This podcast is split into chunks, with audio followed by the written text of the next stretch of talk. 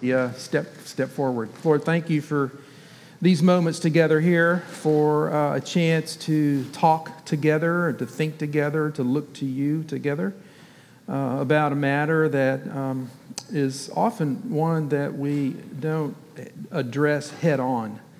And I pray, Father, that you would use um, our time together, those that will contribute and those that have thoughts and questions uh, that collectively and together we might uh, find wisdom and hope and joy in the journey that we're in. We thank you and pray that you would be with us now in Christ's name. Amen. Uh, we've, um, we've uh, the, the origin of this, um, it just happens that we found, we picked today because of what else is going on. Uh, we wanted to, um, to provide something uh, parallel to the uh, soft start to Sunday school, and we thought this would be a good uh, Sunday to begin a conversation that we expect will continue beyond uh, what we will do in these moments together. Um, a couple of people are going to help me uh, through this, and uh, you're going to hear from, from them in some particular ways. But um, we, the bulletin has read week after week forum on caring for aging parents, and that is the bulk of what we will talk about today. But if you'll note on the handout, the title reads a bit different than that a forum on aging, providing and receiving care, uh, because there's two sides to that story, right? There's two sides to that coin, and um, that both sides are really, really important. And I think when we finish here in a few minutes, that you will. Um, begin to feel a little bit more of what is on both sides of that coin about offering and providing and actually receiving care. Uh, so that's our, that's our track, the track we're going to run on. Um, listen to these couple of things. We're not going to read everything on this three page handout, uh, but I do want to highlight a few things uh, as, a, as just sort of a, uh, a, a, a game plan for this morning. Um, there are lots of voices of, on wisdom, and I've just selected a few here just uh, to kind of set the tone and direction. I did not know the name Henri Amiel until I ran across it uh, in preparation for this week. But um, not a believer as far as I know. I mean, could be, I just have no idea. But his words seemly, seem to ring true and set the frame for what we are doing to know how to grow old is the masterwork of wisdom and one of the most difficult chapters in the great art of living. Uh, how to grow old. So, uh, hear that for yourself as well as for those that you uh, are caring for or will one day care for. Knowing how to grow old is, is an art and difficult. Um, but it is something that with the gospel that we have every every resource and capacity to grow old well. Um, a friend once said to me, Tony, let's grow old together. And I don't remember now how I answered the question, but I, I heard that question. I remember the question, uh, recognizing uh, here's somebody that was intending to, to do so, to, to grow old well uh, together. Uh, David Powlison is uh, one that I've uh, continued to learn from. He says, We exercise a willful blindness, a refusal to look at the obvious in our culture and to, real, and to the real meaning of aging. Uh, in our culture, medicine has taken over the topic. Aging and dying have become medical events as opposed to the meaning events that they are. And so our conversation today, forum actually means public conversation. So uh, you're going to hear from a couple of others, and I really want to invite your comments and questions or thoughts with the limited time we have today. But, but please do raise a hand with a comment or a question, you know, as we go. Uh, but, we're, but, the, but what we're trying to do is to zero in on the meaning of aging and living well and even dying. Uh, that that's a conversation that we should be having as a church, uh, as a body of faith, as a community of faith.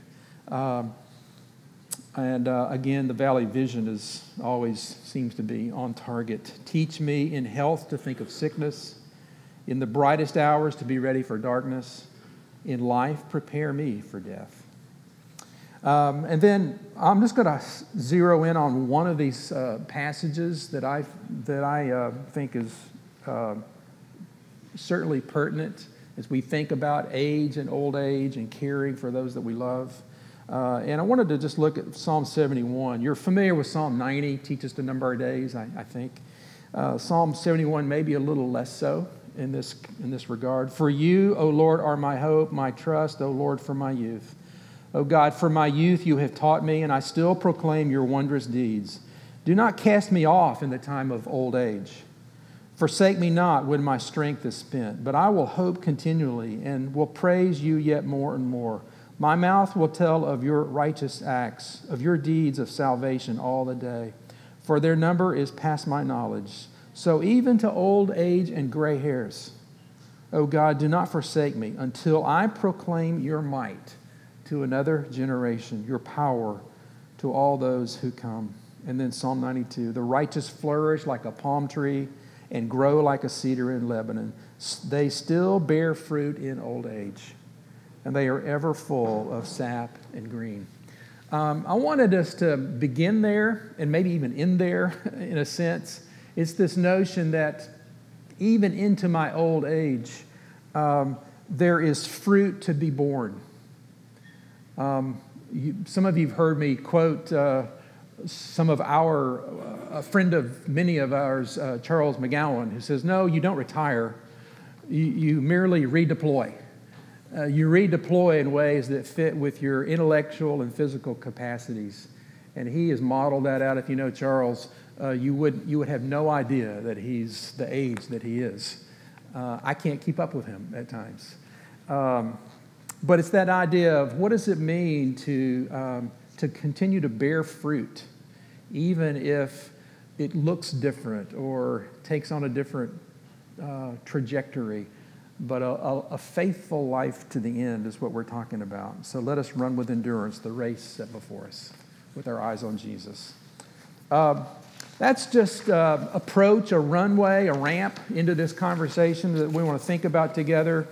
Um, I'm not going to read what you can read later. That's a waste of your time and my voice. But, um, but I think you can read through and make some sense of uh, these words from David Powlison. I said I've quoted him often and thoughtfully and continue to learn.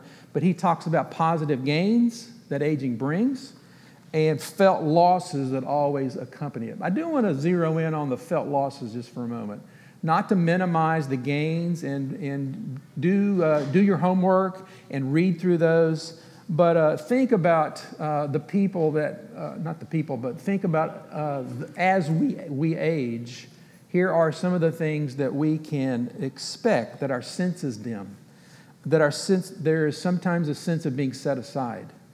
Uh, there's my apparent usefulness may fade. Um, I may need more help than I'm able to give. That's a reality.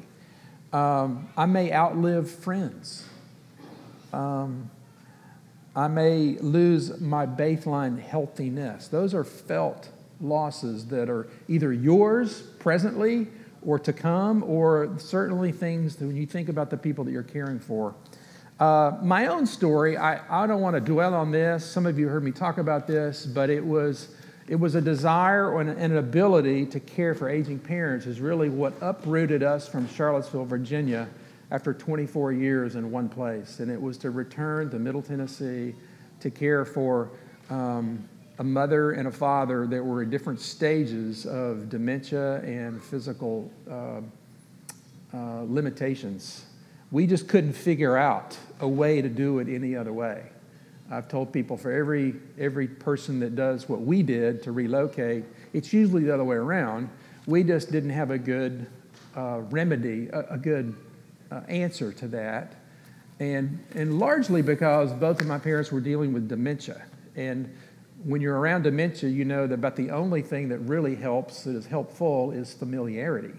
So we were at a stage in life where we, we were empty nesters. We didn't we weren't desiring to relocate, but when we started looking at the picture it, and we prayed our way through it, I do think that's important. If you heard the sermon this morning, uh, it's, it, it's hugely important to seek God's face in all of these things. And so my answer would be different from yours and from one another.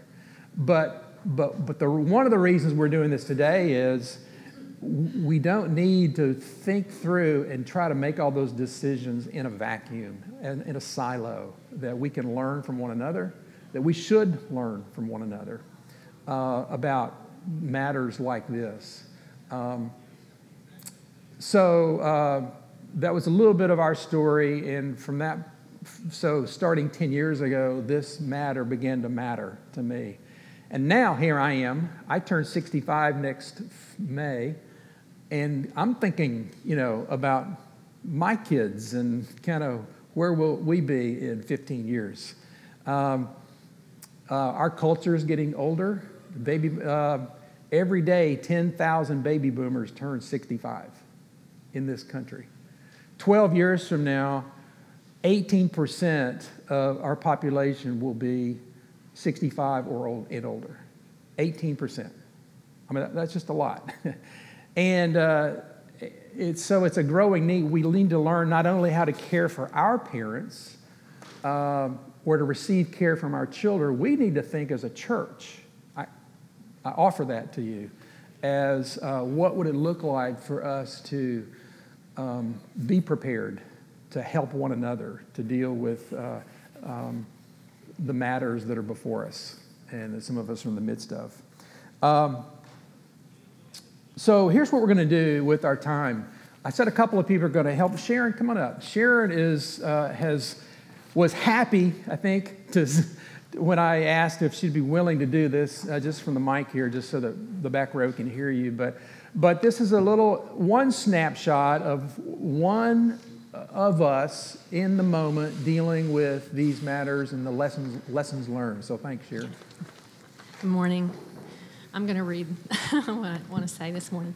Um, the first thing I want to start with is uh, to read you the words from uh, a song written by Keith and Kristyn Getty um, from their CD, Hymns for the, the Christian Life. And the name of the song is Before You I Kneel. Before you I kneel, my master and maker, to offer the work of my hands. For this is a day you've given your servant. I will rejoice and be glad for the strength I have to live and breathe, for each skill your grace has given me, for the needs and opportunities that will glorify your great name. Before you, I kneel and ask for your goodness to cover the work of my hands, for patience and peace to shape all my labor, your grace for thorns in my path. Flow within me like a living stream. Wear away the stones of pride and greed till your ways are dwelling deep in me and a harvest of life is grown. This has been my daily prayer as I care for my father Jack and my mother Jean. Dad will be 85 in September, and mom will be 80 in November. Dad has a history of illness over the last 16 years, including diabetes, blindness, hearing loss, high blood pressure, heart disease, and cancer. And my mom has cared for him faithfully. The first week of July, Dad was admitted to the hospital for weakness, dizziness, and anemia. He was diagnosed with two cancerous tumors in his colon, and his only option for cure was surgery to remove his entire large intestine. Um, the surgeon and oncologist counseled him that due to his already weakened condition, this major surgery with a difficult recovery would probably result in him losing his current quality of life.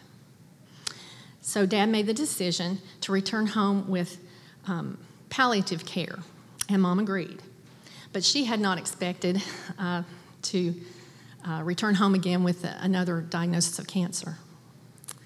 Um, she was already physically tired from caring for dad over the last six months as he had grown weaker and un- unable to care for himself. And the morning of his discharge, I entered his room and she told me her heart was racing and her back was hurting and I took her to the emergency room, and she was diagnosed with a heart arrhythmia related to the stress. Mom has always been in good health, so I never anticipated her having medical issues at the same time. I'm a retired registered nurse and have anticipated this day coming for Dad. Thankful to have skills to care for him in this season of life, of his life, I moved in with them to care for mom, so uh, care for dad, so mom could rest. A week later, at a follow-up appointment, the oncologist told us that because of dad's prognosis, he was eligible for hospice care. And dad accepted this, but mom, obviously, that was hard for her. Uh, this leads me into what Tony has asked me to share this morning. Sorry, I'm of nervous. what I'm learning. First, what you think is helpful to your parents may not be received or perceived as helpful. Although my parents are thankful to have a daughter who's a nurse, they have had difficulty receiving counsel from me as a nurse. Once mom accepted the reality of dad's prognosis, she still believed it was too early in his illness to begin hospice care. She knew that I had personal experience with hospice when I cared for my mother in law who died from colon and liver cancer. I thought this would reassure her. I explained that hospice care is a blessing for those who desire to live out the remainder of their lives in comfort at home and provides compassionate and supportive care for the patient, respite care for the caregivers, 100% Medicare coverage for medicine, supplies, uh, equipment related to the terminal illness. Uh, but sharing that experience, my experience with her of hospice, wasn't enough to assure her, and it surprised me when she didn't believe me. Um, one other example out of a heart's desire to help uh, her with her rest at home, I observed ways I could, I thought, ways that would be helpful for her uh, in doing things, household tasks around the house. And um, to my surprise, again, she she um, felt like that was more um, overstepping my boundaries or um, taking over. So uh, I just learned that even if you have the best of intentions, it's important to ask what will be helpful uh, instead of being presumptuous as to what you think is helpful. Um, second, lay aside all expectations of how your parents will respond to you as roles reverse. Um, because no matter how old you are, you're still their child. and so um, that's hard for them to, uh, you know, have, they're the ones now that need the care, and that's, that can be hard. As a caregiver, uh, it is very important to have support, recognize your limitations, and ask for help. Changes and challenges occur frequently and suddenly. Uh, give, your permi- give yourself permission to take a break.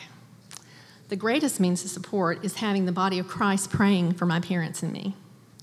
My sister asked three of our mutual friends uh, to join her in praying for me daily.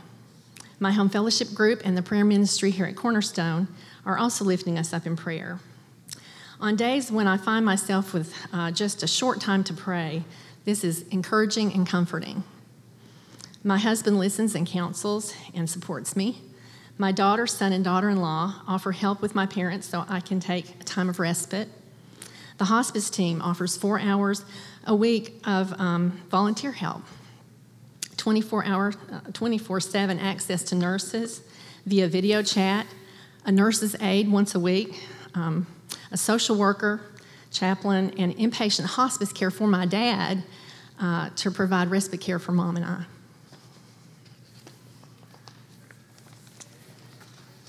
Fourthly, be mindful and plan ahead for the day when you will be on the receiving end of caregiving. That's been something that has really, my eyes have really been open to um, the last five weeks. Uh, consider your insurance options, the funds you will have available for your care, and talk with your family. Prepare your will, designate a power of attorney for medical and financial responsibility representation, and prepare a living will so that your family will be clear about what you desire for end of life care. I know that there will be much more for me to learn um, as in the days ahead, but the most important thing that I have learned from caring for my aging parents is that God's grace is sufficient. John Piper, in his daily devotion, Solid Joys, refers to 2 Thessalonians 1 11 and 12, in which Paul says, We always pray for you that our God may make you worthy of his calling and may fulfill every resolve for good and every work of faith by his power, verse 11, and then adds at the end of verse 12, according to the grace of our God and the Lord Jesus Christ. Piper says the power actually the power that actually works in our lives to make Christ exalting obedience possible is an exertion of the grace of God. So grace is an active, present, transformative, obedience enabling power. The Father has answered my prayer by showing me his, his grace is sufficient. His grace is sufficient in my weakness when I'm tired, weary, and unsure of the next step. His grace is sufficient to bring me to repentance and cover my sin when He reveals the thoughts and intentions of my heart on those days when frustrations consume it. I would like to close by reading 2 Corinthians 12 9 and 10. But He said to me, My grace is sufficient for you, for my power is perfected in weakness. So therefore, I will most gladly boast all the more about my weakness so that Christ's power may reside in me. So I take pleasure in weaknesses, insults, hardships, persecutions, in difficulties, and in difficulties for the sake of Christ. For when I am weak, I am strong. Hmm. Sharon, thank you. Uh, Sharon and I did not coordinate what she said and what I wrote, and you'll see some definite overlap, and she said it very eloquently. And I'm not going to go over everything that's listed under caring for parents. I do want to mention a few things before we look at the other side of the coin. Uh, here's one I, I'm glad I thought of that I wish somebody had urged me to think about sooner uh, as, my, as my parents were uh, aging, I, I asked the question one day what will I regret if I never get to do with dad? You know, what is it that has, that we have in, that would be a memory that uh, would be worth whatever it cost or took to accomplish? And I could only think of one thing. There were probably a dozen more that I should have kept thinking about. But he, he quickly said yes when I called him from Virginia one day and said, Hey, Dad, what would you think about getting a few of your friends and us going to see the St. Louis Cardinals play baseball in St. Louis? And uh, he jumped up and down, uh, or so to speak, as, as excited as he ever got. And, and the answer was yes, and we did. And we still have pictures, and I still uh, get to talk and have uh, and, and enjoy talking through the trip that my dad and I took with David White, who some of you know. David's, David was, was my dad's Bible study leader for 20 years or so. And David was on that trip, uh, along with a couple of others. Um, but to think about that, um, to think of the pictures in the, um, in the box of photos that I cannot identify, you know, who were those people? Where was that taken? Uh, little things like that are also just good memory memories uh, for an aging parent as well. And you know, with with memory loss, sometimes uh, it's the long-term memory that outlasts the short-term memory. The other thing I do regret is we never found the family farm. We made an effort, but I waited too long. The farm that he visited when he was a boy, sp- uh, spending the night with his his grandfather and his coon dogs uh, in East Tennessee, and we waited too late to try to find the family farm. So I still don't know where it is. I've not given up on uh, finding it, but it won't be with dad. Um, but to think through things like that is a part of, um, uh, I was so looking forward to the delight that that would have been for him. Uh, but to think, just to kind of think big picture and, and to learn together. There's all kinds of things. My dad was very proactive when it came to uh, anticipating the day that he wouldn't be able to sign his name. Uh, he was very proactive in thinking about those things. And um, medical records, uh, the key to the lockbox, you know, things like that, that, that I was grateful that he anticipated. Um, so, with that in mind, I want to flip and, and, and look at the other side of the coin. And Emil has offered to, to kind of give us a little bit of a window from that side. So, come on up, Emil, and tell us a little bit of the, your story. I guess I have less to say than, than some others. Um, as I look, look through the topics of what you should do and some of the things you alluded to, I've done them all. Uh, talked to a lawyer, got all the forms filled out. My physician has all the forms. My son has copies of all the forms. Um, and I didn't want to ever ask my son to have to rush in and check things and find things. It's, uh, uh, I, I really worked very hard at letting him know exactly where they are, where the money is, where is it, where are the account numbers. Um, when, uh, when my wife Wendy died suddenly in 2016, I knew I did not want to live in a four bedroom house with three and a half bathrooms. Um, and I, I, just, just didn't want to do that. And, um, and I discovered uh, pretty quickly that there are very few small homes between Franklin and uh, Green Hills. Uh, they just aren't there. Um, so, uh, fortunately or unfortunately, there was no way I was going to buy one. Um, there are a few apartments until you get to Green Hills, and then I would still be alone. And um, I'm kind of an introvert, so I have to be forced to get out. And uh, if I were in my own apartment, that probably wouldn't work. So that left retirement communities, which I hadn't thought much about, a little bit, but not very much. Uh, and my son has a teenage son uh, with special needs. And um, uh, the time they spend, he and his wife spend uh, with that child is, is incredible.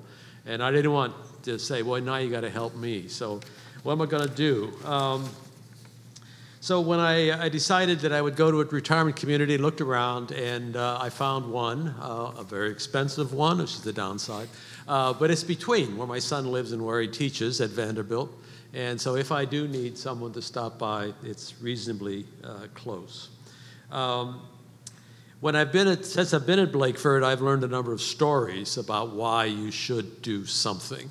Uh, you know, one fairly new resident told me about a friend. Uh, the husband was not doing well. He wasn't able to take care of the house and keep track of things, and the wife was doing just fine until she fell and broke a hip. And then she was in rehab, and their children had to come in and take care of the dad, sell the house, find where they would go. And I certainly didn't want to, to be in that position. Mm-hmm. Um, uh, one resident uh, told me that uh, his children arrived one day and said, You're moving. Uh, but it, was interesting. He's, he's, I'm not sure what his situation is. He's easy enough to talk to, but uh, he's not resentful in any way.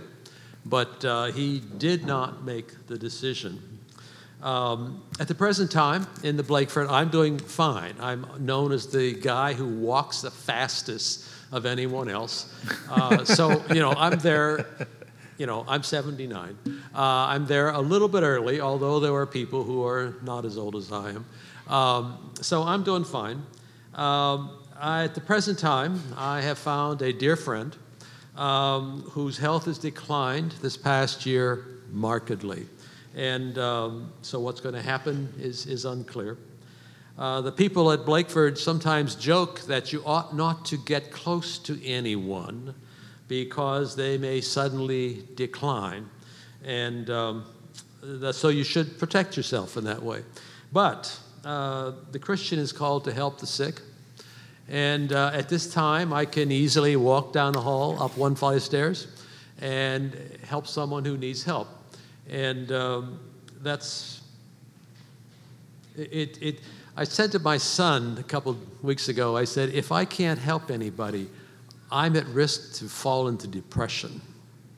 And he looked at me and said, I know that, which is sort of surprising. Um, my challenge is going to be to accept care when I decline. Uh, when I can't just walk down the hall and help somebody, but someone needs to come and help me, and uh, that will be that will be my challenge. So that's my experience. Mm-hmm. Uh, I'm doing okay, but uh, I'm trying to think forward to you know what will happen. Probably. Yeah, yeah. Thank you, Emil, very much. Uh, and again, he was very happy to kind of tell his story. Um, this asking for help um, is something that Powlison does address. And one of the things that you have on the handout, you can look at it later. He says, you know, one, one way to is to recognize the difference the gospel makes in all of this. And I don't want to lose that note to what we're talking about. Uh, the gospel really does allow us to admit that we are weak. Normally, when we say that, we're talking spiritually. but it is true physically as well. The gospel allows us, and enables us to acknowledge that we can't do what we once did. I'm regretting power washing the driveway yesterday, you know, and I'm feeling it uh, in ways I didn't used to, you know. Um, but but to enable you know to, to be able to admit kind of the reality because our identity is not wrapped up in vitality or strength it's in the gospel. And um, and there will be a day when i can't or shouldn't be on the ladder you know and and things like that. And i just need to recognize that. Uh, Powlison says we ought to practice weakness. Practice needing help. Uh, truth and wisdom knows that we are weak and, and practices it throughout life, asking for and receiving help from God and from each other. Um, let someone hold your elbow, you know, when you're shaky on your feet.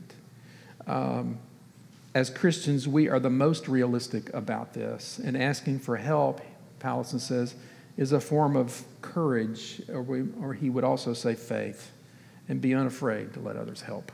That's a part of this story that we're in to think it all through.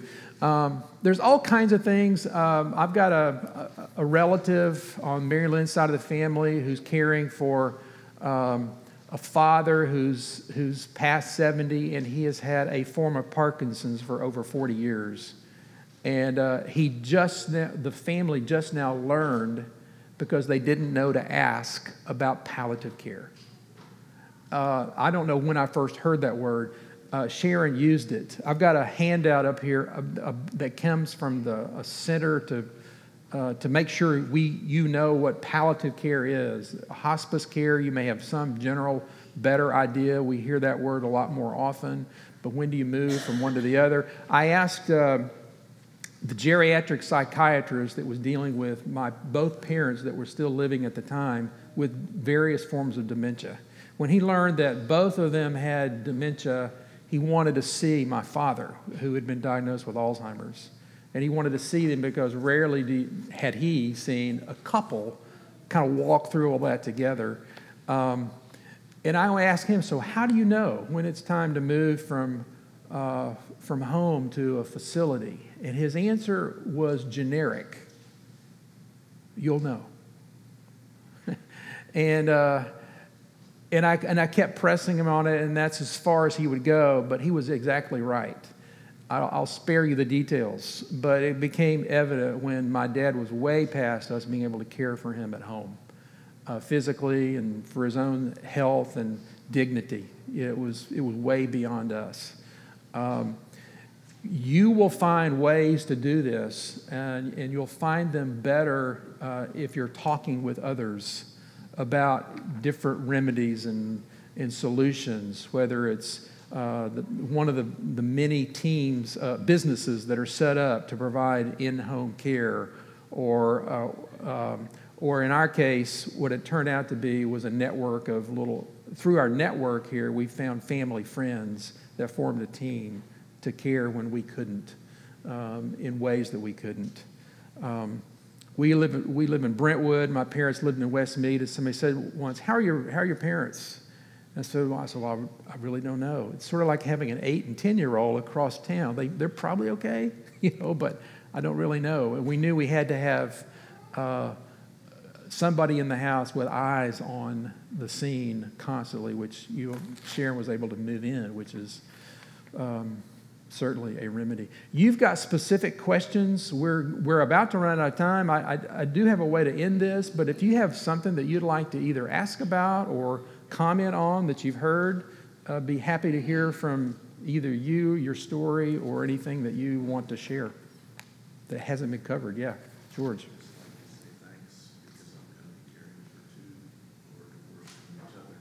Uh, what you didn't hear is thank you for, for this. George is going to be caring for two parents that are divorced, and he's the only. And uh, Lord, go, go with you and before you. you know, that's, that's going to be hard. Yeah.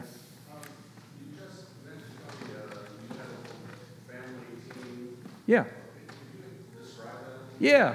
Uh, well, we got to town. One a friend of mine said uh, he knew somebody caring for uh, someone who was in the home stretch. You know, it was just a matter of time. It was it was hospice-like care that she was giving, and uh, it was just asking around. So we had uh, Erlene came in and spent. It was an eight-hour, five-day-a-week job for her. She came in and we paid her we had a little 1099. She was a contracted house employee. Um, but we paid her once a week uh, out of funds out of the dad's account, caring for my mother. And uh, in that case, we're watching dad grow, uh, in, unable to do much for himself, too. It eventually became clear that we needed somebody there when Erlene left. So when she would leave at five, we needed somebody. So we found somebody that we offered a room and board basically to someone who came in and tag teamed with Erlene. So they would talk to each other. How'd the day go? What, anything to know about? Um, and so, no, no. These were, these were trustworthy. Now, they were very capable, but not skilled medical. And at that point, we didn't need skilled medical. Um, in fact, by the time we needed skilled medical, both, both were in other places. So you can find skilled medical care to come in. Um, but one of the things that that's why palliative care and hospice care you do need to know about kind of what insurance will cover and won't for that sort of thing. Most of the agencies that you kind of find that advertise, that offer in home care, my experience, you may have, if somebody may have different, but my experience is they don't handle medicines. And um, that's another level. And if you need them to handle medicines, it's different.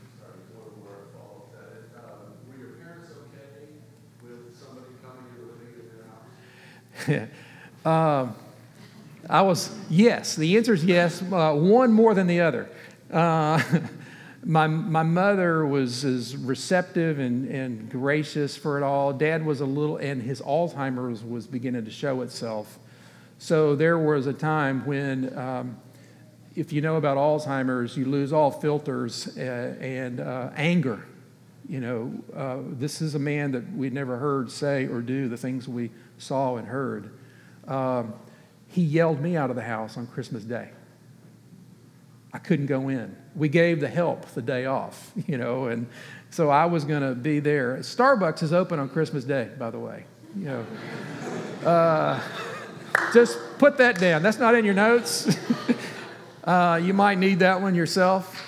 Um, but we really did have to get past. There were there were several attempts to find the right combination and what we were watching occur with dad were just the yellow flags. We knew that the day was coming, that this wasn't going to work anymore.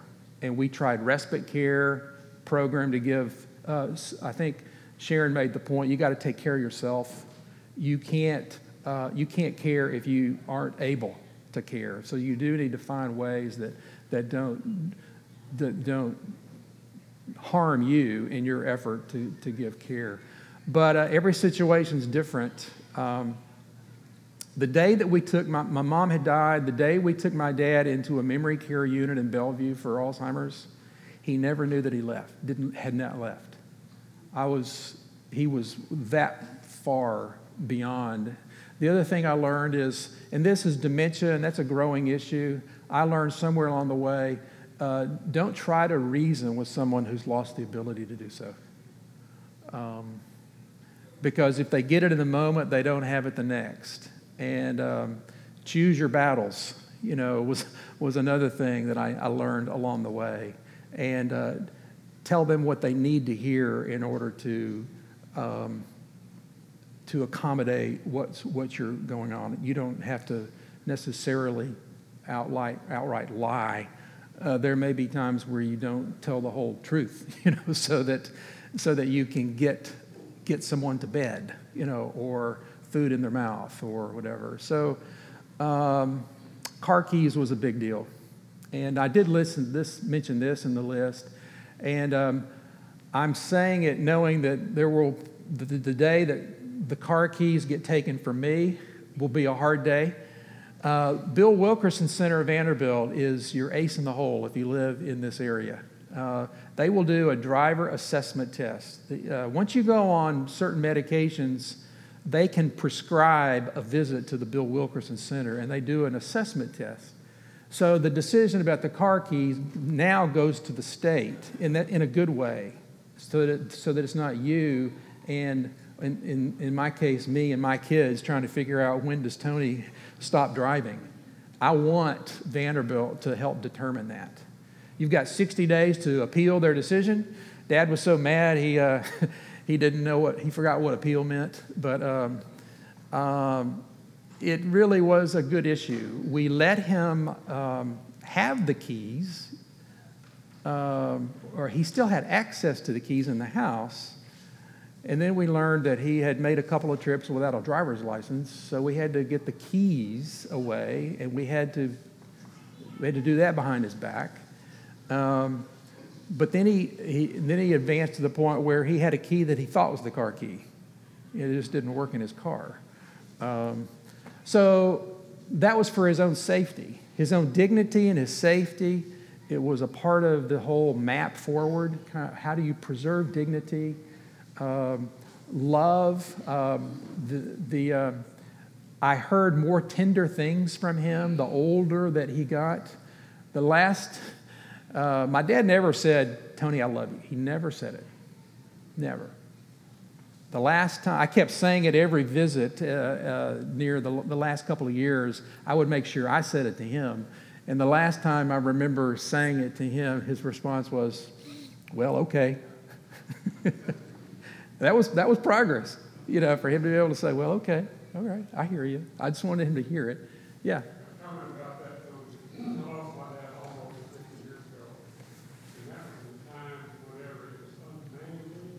Yeah. Yeah. Yeah.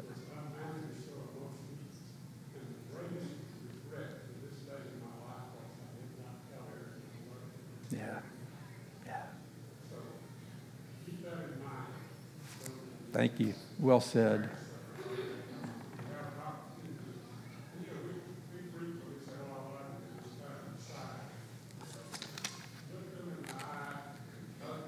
Yes. Yes. Good. Thank you. Thanks for saying that too. John. Yeah. Giving because you feel like you're so, uh, you want to be selfish, like Jesus is selfish. But there's a point that, you know, that you, they were trying to help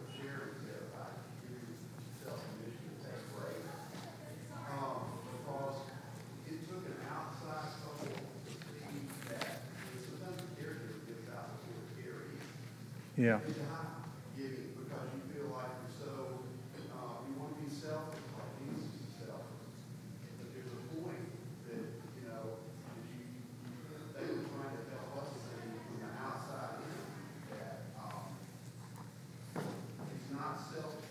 yourself.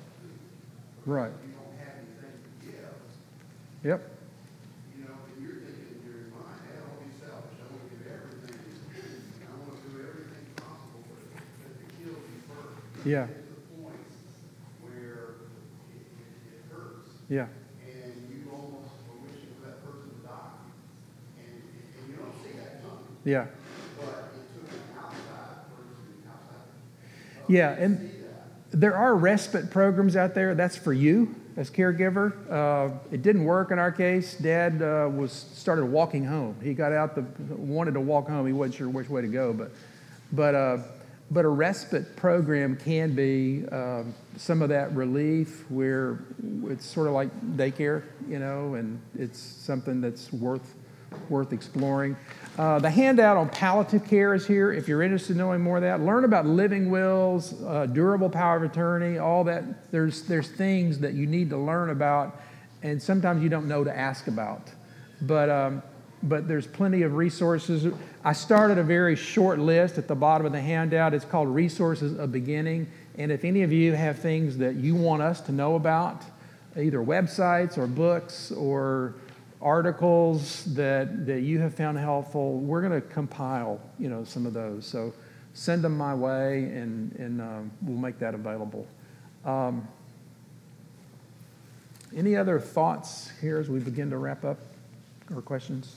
Um, I'm, I will add one thing that John was saying. Um, there's a lot of, we all want the, um, answers for the next thing, we just wait for that next answer to come.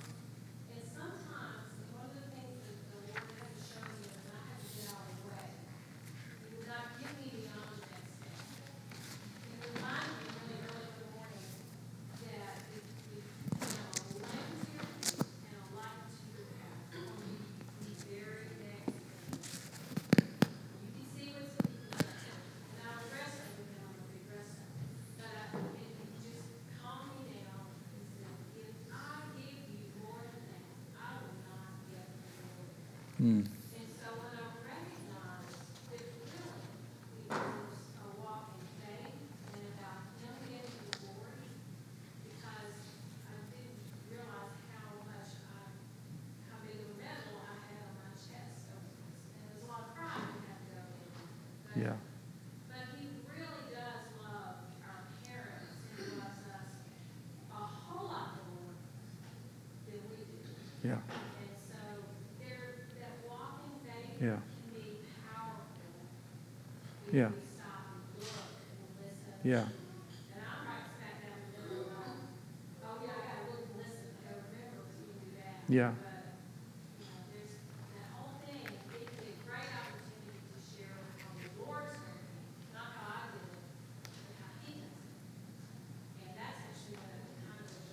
Great, great. Good. Thanks for saying that. Uh, oh, there's plenty more we can talk about. Um, in terms of the team, the caregiving team, it's in our case, it was just getting the word out, asking around, hey, do you know anybody that does this sort of thing? And and there people like that are out there. Uh, uh, finishing our course with joy. Guidance from God for engaging with our aging is a little book, a very readable, wonderful little book by J.I. Packer, thinking of it his own years um, and thinking about how do we age well. Uh, I would commend that and, and the other things here uh, to you. Let me pray for us and we'll, we'll wrap up. Father, what a, what a big subject that we've just scratched the surface. Thank you for um, the hope that you give us that we're not alone in this matter. Would you give us all grace to age well, to uh, recognize our own need for depending upon you and even receiving help from others? We thank you for the, the encouragement that it is to know that, that we belong to you and that you are committed to our well being to the end, and that as we read from the Psalms, that, that we can expect that our lives would bear fruit uh, even into our old age.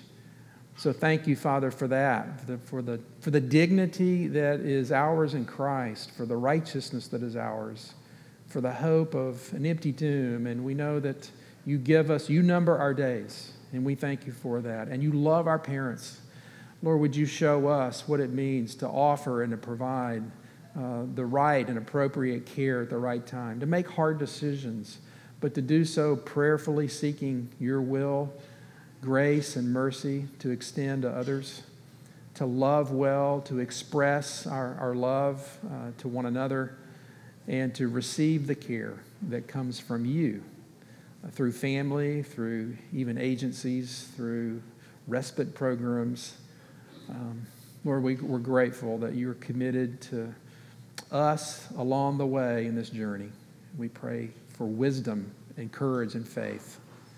In Christ's name, amen.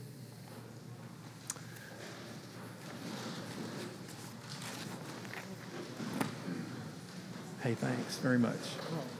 Yeah. Oh, it's part, oh, yes, just right. Yeah. It's, yeah, it's just kind of